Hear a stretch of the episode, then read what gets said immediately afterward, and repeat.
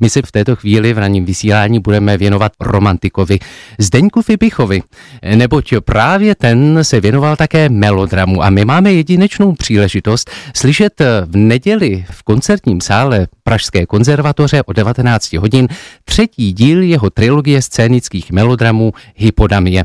A abychom si trochu přiblížili tuto událost, která je jedinečná, protože většinou eh, se melodramy tak často neuvádějí, ať už na jevišti, anebo v koncertním provedení, máme pro vás živý telefonický rozhovor s paní docentkou Věrou Šustíkovou, která se věnuje melodramu a je také badatelka na poli melodramu i eh, díla Zdeňka Fibicha.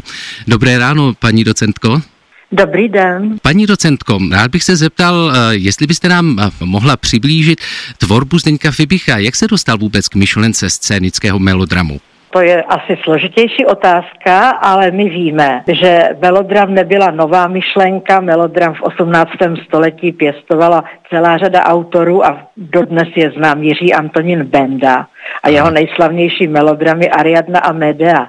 Ty byly známy i už tenkrát v Česku. A v době, kdy mladičký Fibich byl druhým kapelníkem prozatímního divadla, se slavilo z té výročí premiér těchto melodramů a on dostal za úkol je nastudovat. Z toho vznikla taková domněnka, že vlastně odtud je přímá cesta k myšlence scénického melodramu u Fibicha, ale tak to není. Mm-hmm. Mezitím Fibich ještě poznal spoustu koncertních melodramů, které právě v té době, kdy on studoval v Německu, vznikaly tam a byly vydávány tiskem, jako jsou Schumannovy balady nebo první melodramy France Lista a spousty dalších skladatelů té doby. A sám si také nejprve vyzkoušel melodram koncertní. E, v roce hmm. 1774 to byl Štědrý den, který e, napsal s klavírem, tehdy moderním nástrojem, ale nebyl sám, zároveň s ním ten první e, melodram český také napsal Jindřich Kahn a ten se jmenoval Pěvec, ale byl na německý text a proto česká společnost se tím příliš nezabývala a tak nějak se to přešlo. Zatímco ten český text eh, Erbenův, ten byl prostě eh, velmi eh, žádoucí v té době a představoval tu českou kulturu. Tak vodník ale... je velmi známý, ale v čem je potom hypodamie ojedinělá nebo výjimečná? Ano.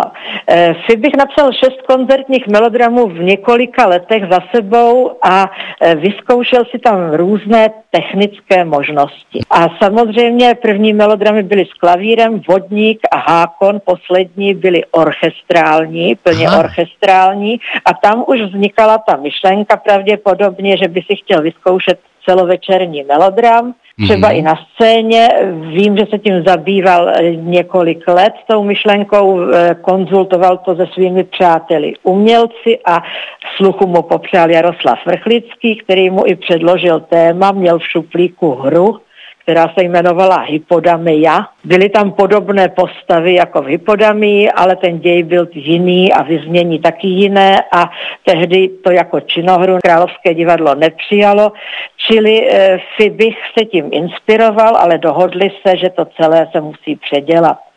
Čí je myšlenka trilogie. Mm-hmm. To se neví, ale pravděpodobně Vrchlického, protože v jeho velkém odkazu je spousta různých trilogií, ať už divadelních her nebo sbírek básnických a podobně.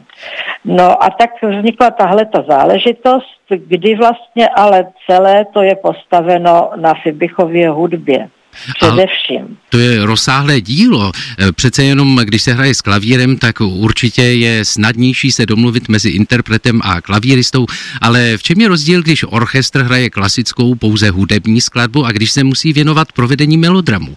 Je to poměrně velký rozdíl, zvlášť u Fibicha. Mm-hmm. Je-li melodram psán touto metodou, jak píše Fibich, tak on už věděl, jak dlouho trvá kterému herci, jaká promluva, dokázal to odhadnout i v čase. A tím pádem napsal do partitury velké množství korun, pomlk, eh, různých vide, mm-hmm. kdy se dá vynechat třeba dva takty, je-li ten herec rychlejší, je-li to někdo, kdo potřebuje delší čas, tak potom se tam hrajou i ty vložené takty. Čili od eh, dirigenta to vlastně vyžaduje, aby velmi dobře sledoval herce. Herci samozřejmě také to nemají jednoduché, když se musí přesně vejít do určité pasáže, ale dirigent pak musí přenést tu jejich emoci, která je neměřitelná v čase, do toho orchestru a podržet ho, spustit malinko zrychlit či přizpůsobit tempo a každý z těch hráčů musí být neustále v průběhu celého večera ve střehu. To je asi to složité na tom pro orchestrální hráče. Také asi kdo nemá zkušenosti s divadlem a třeba i zpěvci, kteří mají podobné problémy, ne v tak velkém rozsahu, ovšem, tak eh, tam se to samozřejmě určitou praxí dá e, vycvičit. A my jsme rádi, že právě Severočeská filharmonie Teplice se nechala přemluvit k tříletému projektu, aby se dali nastudovat všechny tři díly. Tak to jste mi vlastně odpověděla i na poslední otázku, jestli je to vaše první spolupráce se Severočeskou filharmonií, ale já se ještě zeptám eh, na dirigenta. Mluvila jste o tom, že to je opravdu eh, velké dílo a dirigent musí udržet celý orchestr a vlastně i interprety. Eh, kdo je dirigentem tohoto provedení hypodamie? Celého projektu je dirigentem Jiří Petrdlík, který mm-hmm. se mnou spolupracuje už od svých studentských let a vlastně mohu říct, že se na melodram i specializuje. A e, celá ta záležitost koncertního uvedení samozřejmě nebyla jednoduchá, protože nemůžete uvádět e, to dílo úplně v plném rozsahu jako na scéně. Tam je spousta přestavbových hudeb, různých vložek, které v koncertním provedení by byly nadbytečné. Takže Jiří Petrlík se podílel se mnou i na dramaturgii toho koncertního provedení a velmi pečlivě jsme několik let připravovali tu verzi. Tak to je přínosné pro všechny diváky a hlavně posluchače, kteří přijdou v neděli do koncertního sálu Pražské konzervatoře od 19 hodin a vyslechnou si Smrt hypodamie, tedy třetí díl e, této trilogie Zdeňka Fibicha a e, také Jaroslava Vrchlického. Vy jste se ujala režie slova a jak jsme slyšeli, dirigentem je Jiří Petrtlík, rád bude Severočeská filharmonie Teplice. Paní doktorko, já vám přeji, aby se i provedení v Praze, protože už jsem eh, také říkal, že včera bylo provedení v Teplicích, tak i to pražské provedení, aby se povedlo a držím všem palce. Děkuji. Přeji vám, nashledanou. Nashledanou, přeji vám eh, krásný páteční den a i vám, našim posluchačům.